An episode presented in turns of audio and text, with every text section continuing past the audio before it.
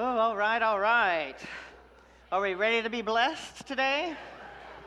You know, I can't think of a song more appropriate for this converse- congregation.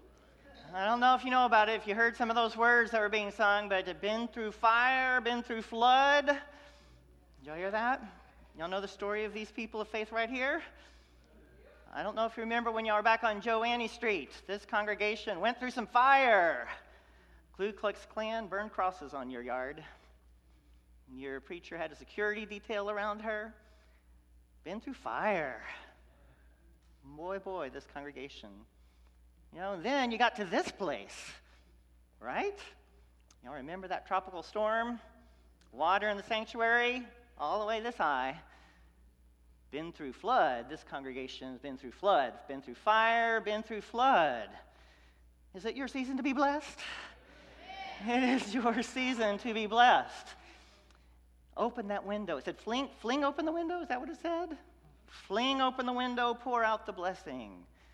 Oh my. Can we be ready for something like that? I don't know, but when I hear Clarence sing, I think I can be ready for something like that. You know, that other thing, take those broken wings and learn to fly. I think I can fly. You keep singing and I'll start flying. you know, this season to be blessed for us to find those wings and learn to fly. I'll tell you what, in this season, we're coming to a turning point between our long study that we've been doing since January on Enter the Story, where we started with Genesis. I don't know if y'all remember. Reverend Kristen started us in the mud, if you remember that Sunday. She spent a lot of time talking about mud, if you weren't here. To last Sunday, we got all the way to Esther. We've had some highs and some lows and some serious times, and last Sunday we had some frivolity. Y'all remember? Some of y'all were here. You go, girl. All right. All right. Well, well, this morning we're going to try and go through some of the learnings we had during that look at the scripture, what we hoped for you, the reason they planned it before I got here, because y'all started in January and I didn't start with you until March. Uh, what did it mean for us as a people to go through the whole of the Hebrew Testament, to look at what the stories were, take snapshots along the way, and learn from those snapshots of what it meant to be a people of God? And hopefully, in that time, to recognize that these were our stories. They're still happening to us right now. These are our stories. And that reading the Bible is not a scary thing, it's an okay thing to do. And we can laugh at it and be frivolous with it, and we can be serious and be challenged with it. And so when people come with us, our hope, our real hope, was when people come at you with the Bible raised up like this, ready to hit you, that you're able to say, let's open that thing and read it together. Let's open that thing and read it together because that has words of life in it. And it's my story is in that Bible. So let's read it together.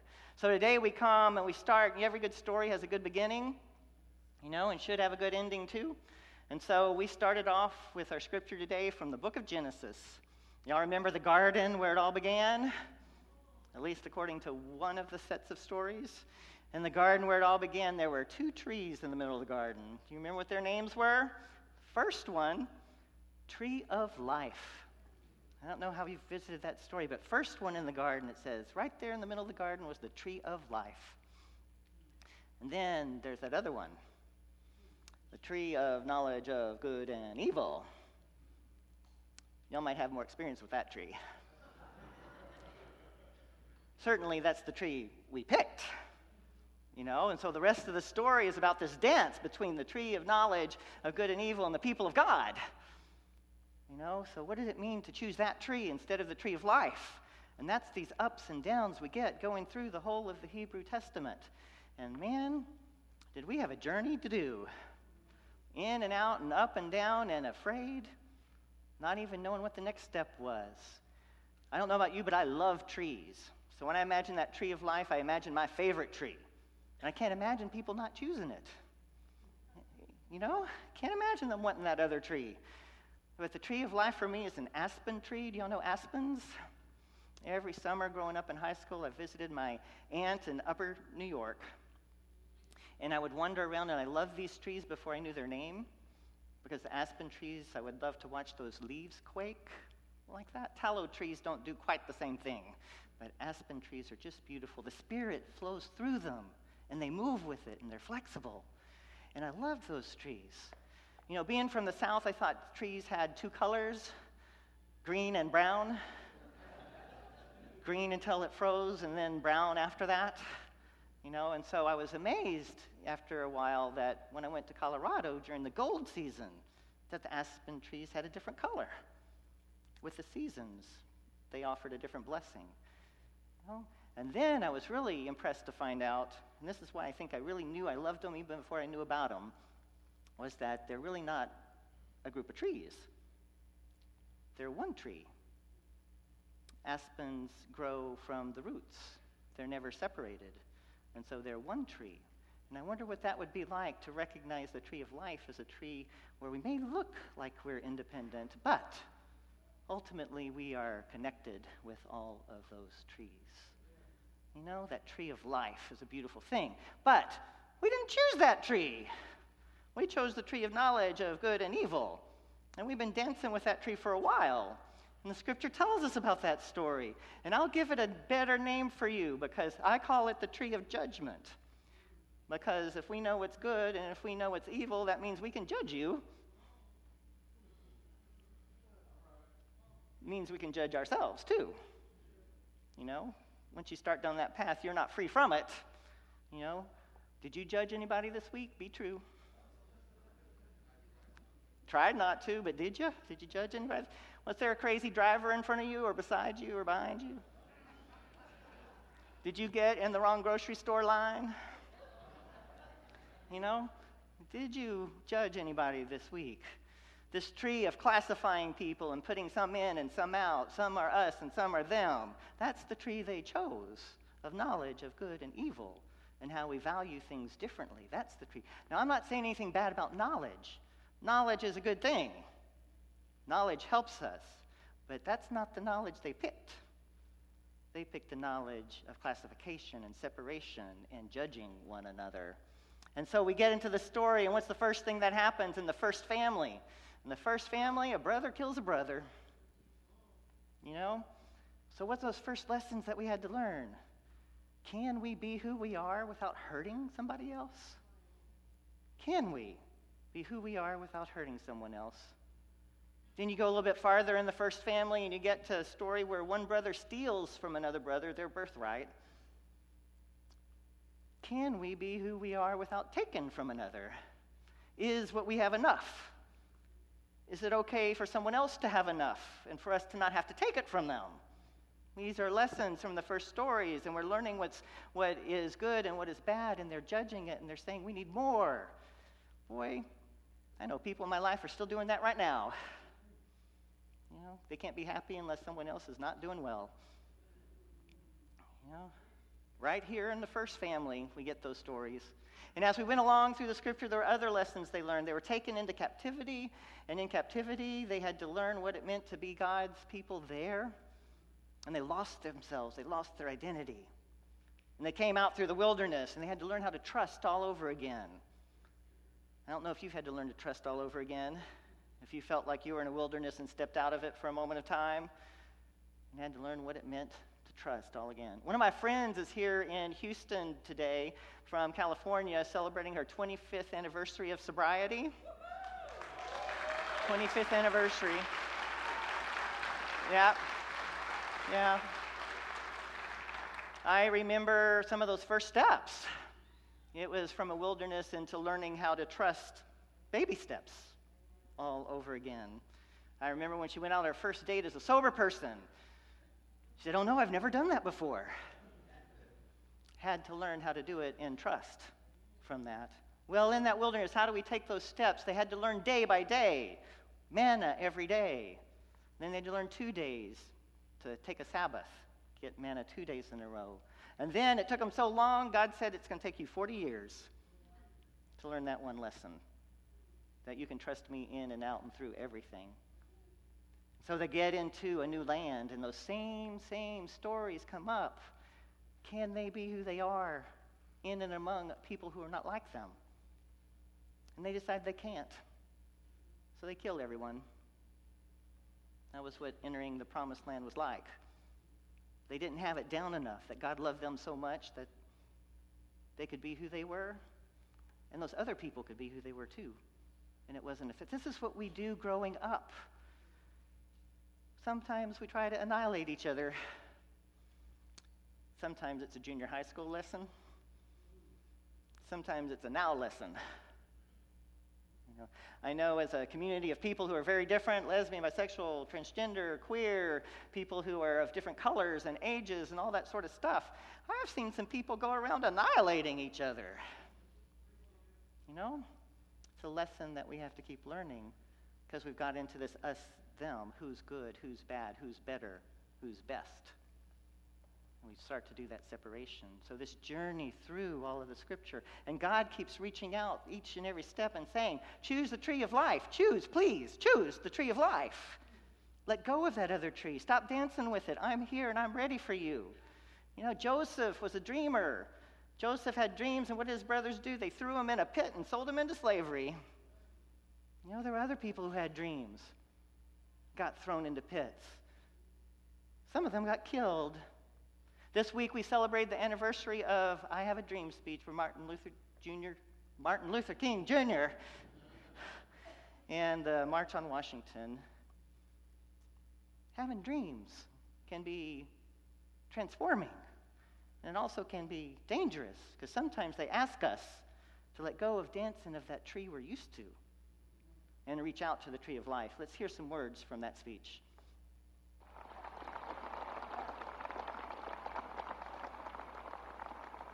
I have a dream that one day on the red hills of Georgia, the sons of former slaves and the sons of former slave owners will they be able to sit down together at the table of brotherhood. I have a dream that one day,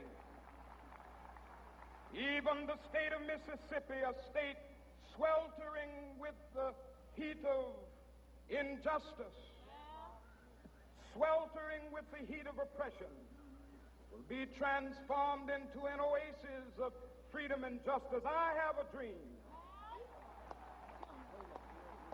My four little children will one day live in a nation where they will not be judged by the color of their skin, but by the content of their character.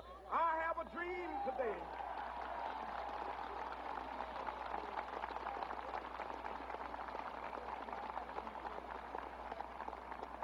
I have a dream that one day, down in Alabama, with its vicious racists, with its governor having his lips dripping with the words of interposition and nullification. One day, right there in Alabama, little black boys and black girls will be able to join hands with little white boys and white girls as sisters and brothers. I have a dream today.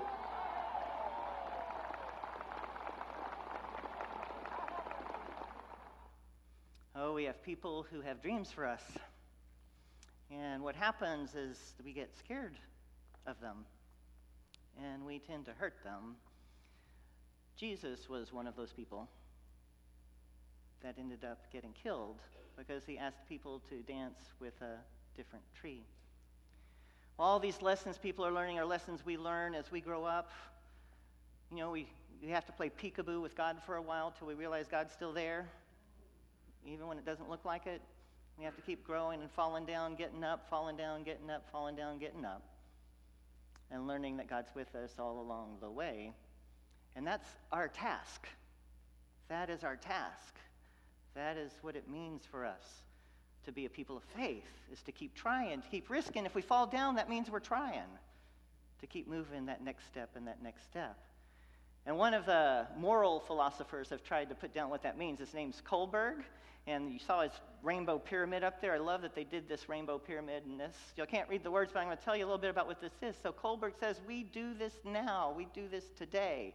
He says, We start with just trying to avoid punishment. That's the first step of trying to get things right, is just avoid getting punished. Walter and I have a new little puppy. Whenever that little puppy hears a loud voice, it runs. It could be because we stubbed our toe but it runs whenever it hears loud noises. Avoid punishment. We're in that stage of trying to let God not see us. We think we can hide and God won't know, you know?